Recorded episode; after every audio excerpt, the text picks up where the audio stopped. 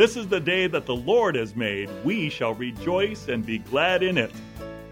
Hi, my name is Dr. Lou Diaz, pastor of Butte Bible Fellowship located at 2255 Pillsbury Road in Chico. And I'm providing inspirational teaching for you from God's Word each week. Listen to my weekly radio program, Encouraging Words with Dr. Lou Diaz, at 10 a.m. on Saturday or 10 a.m. on Sunday. If you would like to hear my current message series, you may call Butte Bible Fellowship at 530 892-0521. And now if you would turn in your Bibles to Acts chapter 21, we're covering today Acts 21 and 22 in our series, The Church in Action, A Journey Through Acts. So that's Acts chapter 21, and let's read the first few verses of this chapter. After we had torn ourselves away from them, that is Dr. Luke is with Paul, so he's writing the book of Acts. The physician, Dr. Luke, says after we had torn ourselves, meaning that parting was very hard to leave the Ephesian elders because they had ministered there for 3 whole years. So it was very emotional to say goodbye. After we had torn ourselves away from them, we put out to sea and sailed straight to Kos. The next day we went to Rhodes, and from there to Patara. We found a ship crossing over to Phoenicia, went on board and set sail. After sighting Cyprus and passing to the south of it, we sailed on to Syria. We landed at Tyre, where our ship was to unload its cargo. We sought out the disciples there and stayed with them 7 days. Through the Spirit, they urged Paul not to go on to Jerusalem. When it was time to leave, we left and continued on our way. All of them, including wives and children, accompanied us out of the city, and there on the beach, we knelt to pray. After saying goodbye to each other, we went aboard the ship, and they returned home. Let's pray. Heavenly Father, we ask for wisdom and guidance as we look at your word together, that we may more fully understand it, and most importantly, apply it to our lives. We don't want to be hearers of the word only, we want to be doers of the word. So help us to apply it to our lives. In Jesus' name, amen. All right, today's message is entitled, How Do We Express Ourselves When Safety is Threatened? This is a very unusual title, but I believe it fits our text. You see, every life at one time or another shall experience the threat of danger, whether it's real or perceived. Your job may be on the line. You may receive a diagnosis about your health that is life-threatening. Someone may be persecuting you for your faith, that you need to take a stand for Christ, and it may cost you your life. Whatever the threat is that comes into your life, how do you respond? How do you respond when your comfort zone gets the squeeze? How do you respond when you're in trouble? You know, a tea bag shows what's in it when it's in hot water. And we're going to reveal what's inside of us when we get in hot water. How do we express ourselves? Well, chapters 21 and 22 of Acts list 5 ways that have been expressed during times of threat. And the 5 I will mention up top, and then we'll go through them as they are in the text. So first of all, when you're threatened, express concern. Or when someone that you love is threatened, express concern. Secondly, express commitment. Third, express caution. Fourth, express conversion. That is, when you are under threat, it's a perfect time to share your testimony and share your hope that is in Christ. And then the odd one here is, when under threat, express your citizenship. And we're going to learn what that means in a moment. So first of all, express concern. In Acts chapter 21, verses 1 to 12, 2 times no less, Paul is told not to go to Jerusalem. We find the first one in chapter 21, verse 4. We sought out the disciples there and stayed with them 7 days. Through the Spirit, they urged Paul not to go to Jerusalem. So they knew that Paul was risking his life to take a relief offering to the Jewish Christians in Jerusalem at the main church, that his life would be threatened, that danger was ahead. And by the Spirit, they were able to see the kind of persecution and life threat that would come against Paul. And they said, Paul, whatever you do, don't go to Jerusalem. Cancel your plans. Do not go forward. A second time, there is that kind of warning, only this time it's raised up. In Acts chapter 21, verses 10 to 12, we read about a prophet named Agabus, and he came down from Judea.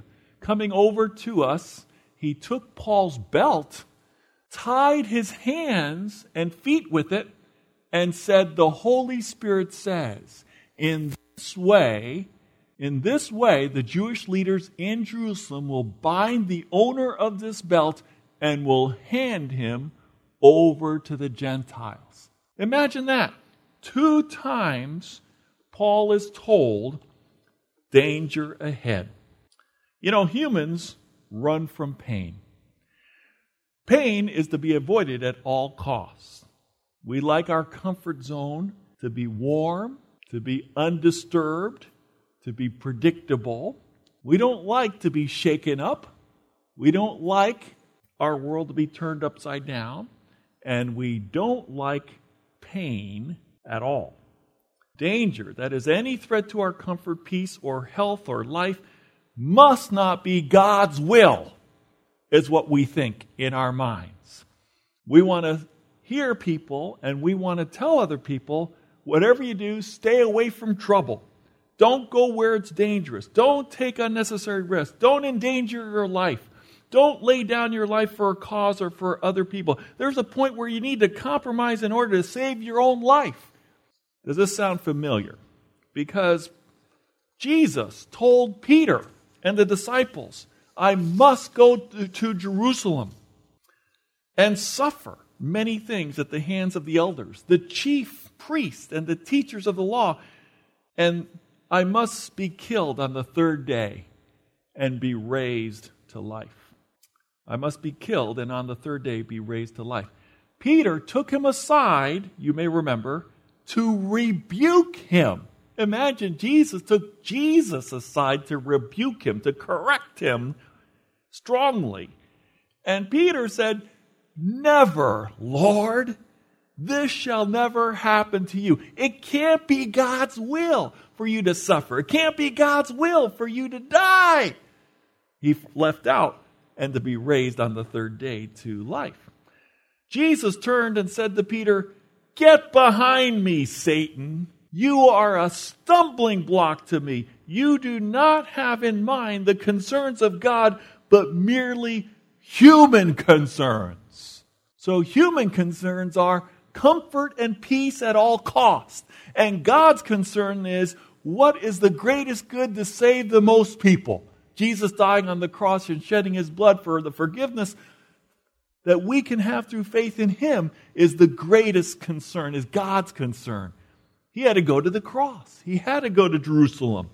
So what I present to you this morning is that under the threat of danger, the disciples prophesied by the power of the Holy Spirit of the dangers that awaited Paul in Jerusalem, but that they added a human application. And the human application is, since the Holy Spirit's telling us that there are dangers ahead in Jerusalem, we're adding to that out of fear that you should not go to Jerusalem.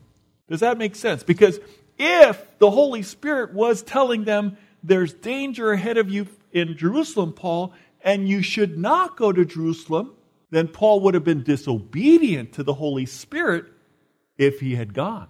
But instead, these people saw what was going to happen to Paul in terms of danger and threat to his life, and they added, therefore do not go. And isn't that interesting? Because as humans, we avoid pain, we run from pain. It must not be God's will for anybody to suffer. And so you and I need to recognize that doing the will of God at any cost, at any price, even to the end of our life, is what matters. And that avoiding pain is impossible. We all will experience pain and suffering. We all will experience death unless the Lord returns. So let's not run from it. Let's face it with courage and with commitment. And that brings us to point number 2, express commitment. What do you do when your life is threatened? What do you do when you're in danger? Express commitment to the Lord. We find this in chapter 21, verses 13 to 14. Then Paul answered, "Why are you weeping and breaking my heart? I am ready not only to be bound, but also to die in Jerusalem for the name of the Lord Jesus." When he would not be dissuaded, we gave up and said, "The Lord's will be done." Isn't that interesting? They're trying to convince Paul, don't go to Jerusalem. It must not be God's will because there's suffering, pain, and death ahead for you. And Paul is saying, I'm going to stick to my guns. He had said in chapter 20, verses 22 to 24, he says, "And now, compelled by the Spirit, I am going to Jerusalem, not knowing what will happen to me there. I only know that in every city the Holy Spirit warns me that prison and hardships are facing me. However, I consider my life worth nothing to me. My only aim is to finish the race and complete the task the Lord Jesus has given me, the task of testifying to the good news of God's grace. I don't care what it costs me. I don't care what I suffer. I don't care even if I die. I'm going to be faithful to proclaiming the good news that there's forgiveness of sins through faith in Jesus Christ. And I'll go to the ends of the earth to do that." I am propelled by the Holy Spirit. I am determined. That's why they couldn't talk him out of it. Yeah, he knew there's trouble ahead. He appreciated their warning that there's trouble ahead. But he says, yeah, I've already heard that. And I've already made a decision. You see, Paul said, for me to live is Christ. And to die is to gain. For us to live, we should live for the cause of Christ. And when we die, we're going to gain more of Christ because we're going to see Christ face to face. We're in a win-win proposition. Let's live for the Lord. Well, now what happens is that he then goes to Jerusalem. The first thing he does is he meets with the church leaders there. And the church leader is James. And he explains to them all the things God had done through him so that Gentiles heard the gospel and Gentiles came to Christ. And the Jewish leaders of the Jewish church were thrilled at how many people came to Christ and that Gentiles were being included into the family of God. They were thrilled and they glorified God. But they had a caution for Paul. And we read that caution in Acts 21, 20 to 24. They said, "Thousands, many thousands of Jews have believed, and all of them are still zealous for the law." They're still zealous for Jewish customs. And they have been informed, actually the word should be, they have been misinformed about you, Paul. What they're hearing and what's going out on the street is, oh, that Paul, he's teaching all Jews who live among the Gentiles to turn away from Moses, and he's telling them not to circumcise their children or live according to our customs. What shall we do? They will certainly hear that you have come, so do what we tell you. So they come up with a plan. They say, out of caution, we want you to sponsor these four guys who are going to go through purification rites, which is a Jewish custom. And it's A-okay for Jewish Christians to be purified and for you to sponsor them in this purification. And if you will sponsor them, pay for their this ceremony to be done, then everyone will know there is no truth in these reports about you, but that you yourself are living in obedience to the law. And Paul's like, thank you for that caution.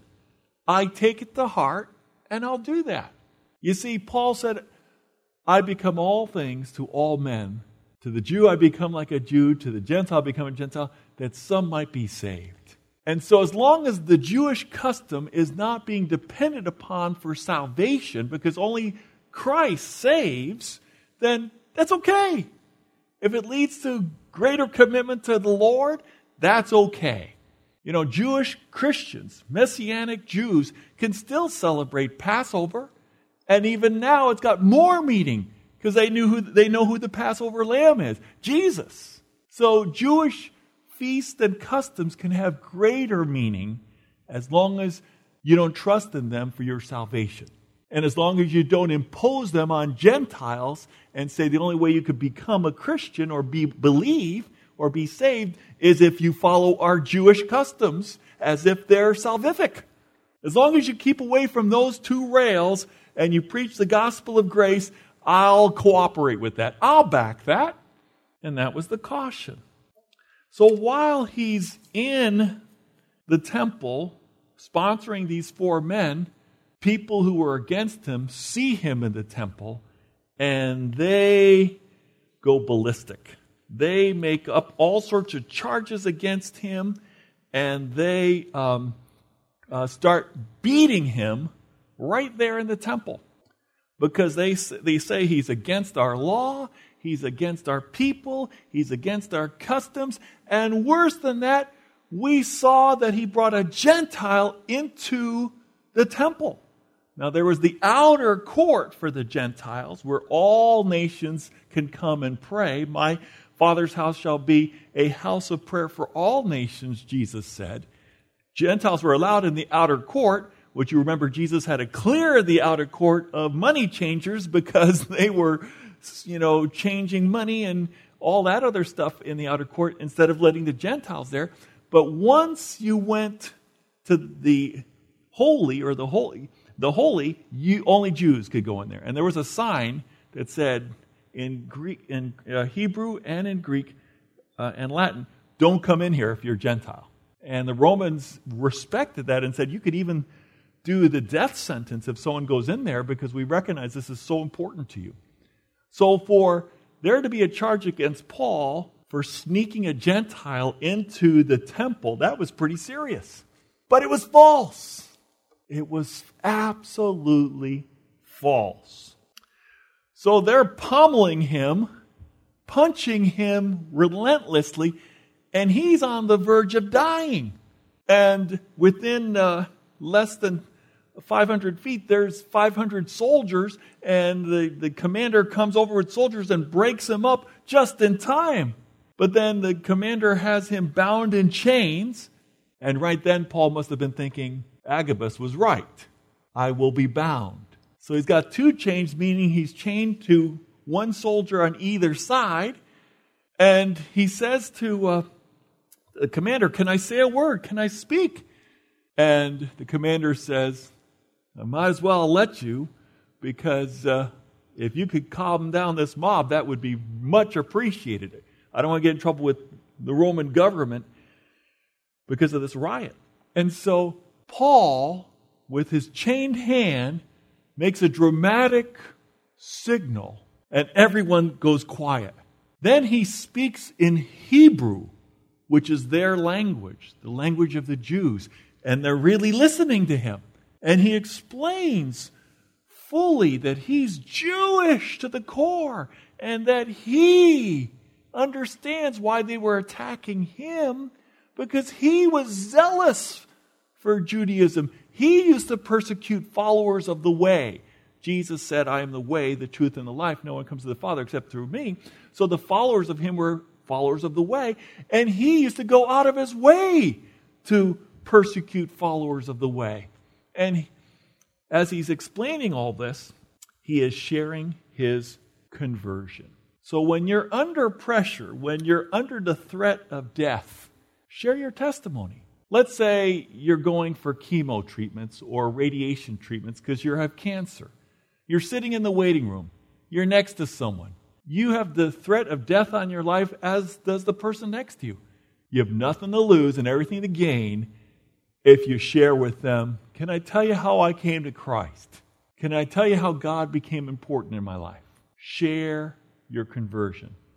Share your testimony. Paul was almost beaten to death, and yet he's standing on the Temple Mount, and he's saying, I was once a persecutor, and now I'm a preacher. I once was a murderer, and now I'm a missionary. God radically saved me. Let me tell you about it. So we see in verse 4, I persecuted the followers of the way of this way to their death, arresting both men and women and throwing them into prison. And then he said he saw the Lord, and he said, who are you? And the answer from heaven was, I am Jesus of Nazareth, whom you're persecuting. He goes on to say that the Lord told him, the God of our ancestors has chosen you to know his will and to see the righteous one and to hear words from his mouth.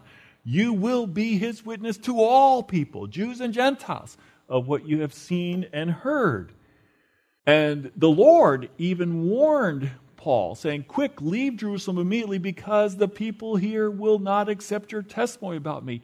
Lord, I replied, these people know that I went from one synagogue to another to imprison and beat those who believe in you. And when the blood of your martyr Stephen was shed, I stood there giving my approval and guarding the clothes of those who were stoning him to death, who were killing him. Then the Lord said to me, go, I will send you far away to the Gentiles. So he's sharing this testimony with this large mob. And when he got to the word Gentiles, they started yelling, away with him! He doesn't even deserve to live! Now, why were they so upset? They were upset because what Paul was implying is that Gentiles could become the people of God like the Jews are the people of God. The Jews saw themselves as special, and Gentiles were dogs and pigs. They were unclean. To say that Gentiles could be saved would mean that they have equal access to God like Jews. That guy deserves to be killed. That's blasphemous. And what we're going to see next week is that this gave Paul the opportunity to speak to the Sanhedrin, which was the religious congress of his day, of which he was once a Pharisee, a member of the Sanhedrin, the ruling 70 of Israel. We'll see that next week. But right now, let me jump to point number 5. When threatened, when in danger, when your life is on the line, express your citizenship. Now, Lou, would you explain that one? That one seems odd. Acts 22, 25 to 29. As they stretched Paul out to flog him, and they were going to scourge him. So the scourge of a person is not just to whip him, but it's to hit him with a special implement that would tear at his skin until he confessed his crime. And some died from scourging. And before they began to scourge, Paul just simply asked, is it legal for you to flog a Roman citizen who hasn't even been found guilty? So if you're a Roman citizen, you had rights and privileges. And one of the rights and privileges is you're not going to get punished without, a court session. You're not even supposed to be bound, if you're a citizen, without charges and so forth. So when the centurion heard this, he went to the commander and reported, what are you going to do? This man's a Roman citizen. The commander went to Paul and asked, tell me, are you a Roman citizen? Yes, I am. The commander said, I had to pay a lot of money for my citizenship. Paul says, but I was born a citizen. And those who were about to interrogate him withdrew immediately. Don't touch him with a 10-foot pole. The commander himself was alarmed when he realized that he had put Paul, a Roman citizen, in chains. Now, when you're under the threat of death or danger and your life is on the line, know your rights and stand up for them. In Acts chapter 16, Paul and his companion were thrown into jail. And when they were thrown into jail, God did a miracle and caused a large earthquake, and they were able to lead the jailer to Christ and his household. And the magistrates said, "Release those men. You can go in peace." And Paul said in Acts 16:37, "They beat us publicly without a trial, even though we are Roman citizens, and threw us into prison, and now do they want to get rid of us quietly? No! Let them come themselves and escort us out." Now, why did Paul insist on his citizenship? Why did he insist on his rights? I believe he did so for the protection of future Christians. If he had not insisted on his rights, then future Christians, when they were persecuted, would be stomped on all over the place, whether they were citizens or not. So Paul expressed his citizenship as a protection. You need to know that when Luke is writing to Theophilus, who may be a high-ranking Roman official, the book of Acts is an apology for why Christianity is a legitimate religion.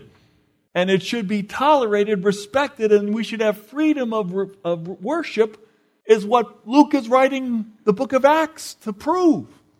In addition to the fact that Jesus rose from the dead and he's the Savior and there's no name under heaven by which you may be saved. So he's trying to do two things. He's saying Jesus is the way, but he's also saying Christianity, followers of the way, is a legitimate faith. That's why Paul claimed his citizenship. All right. Let's just summarize this quickly with this. That if your safety is threatened or that of a loved one, you are right to express concern, but don't go to the side of fear. Don't tell people to avoid pain at all costs. If they need to go through surgery or rehab to get better, don't tell them it's not God's will to have that surgery or that rehab. No gain without some pain. You got to go through it. And if it's God's will for you or me to suffer and even to die for the faith, standing up for Jesus Christ, so be it. We will not compromise our faith in Christ. Now, when your life is on the line and you're going through the threat of danger, express your commitment. Say, "I will live for the Lord. I will finish what He wants me to do, which is to share the gospel with as many people as I can and make disciples who will follow the Lord and obey the Lord. That's why I'm here." Express caution. Yes, the Jerusalem church leaders were wise to say, "Hey, Paul, there's been a lot of false stuff about you, and let's correct that by you sponsoring these people." And that's okay. Listen to wise counsel and caution others that misperceptions might be corrected. And then express your conversion. Share your testimony when you're under pressure and threat of your life. You have nothing to lose and everything to gain.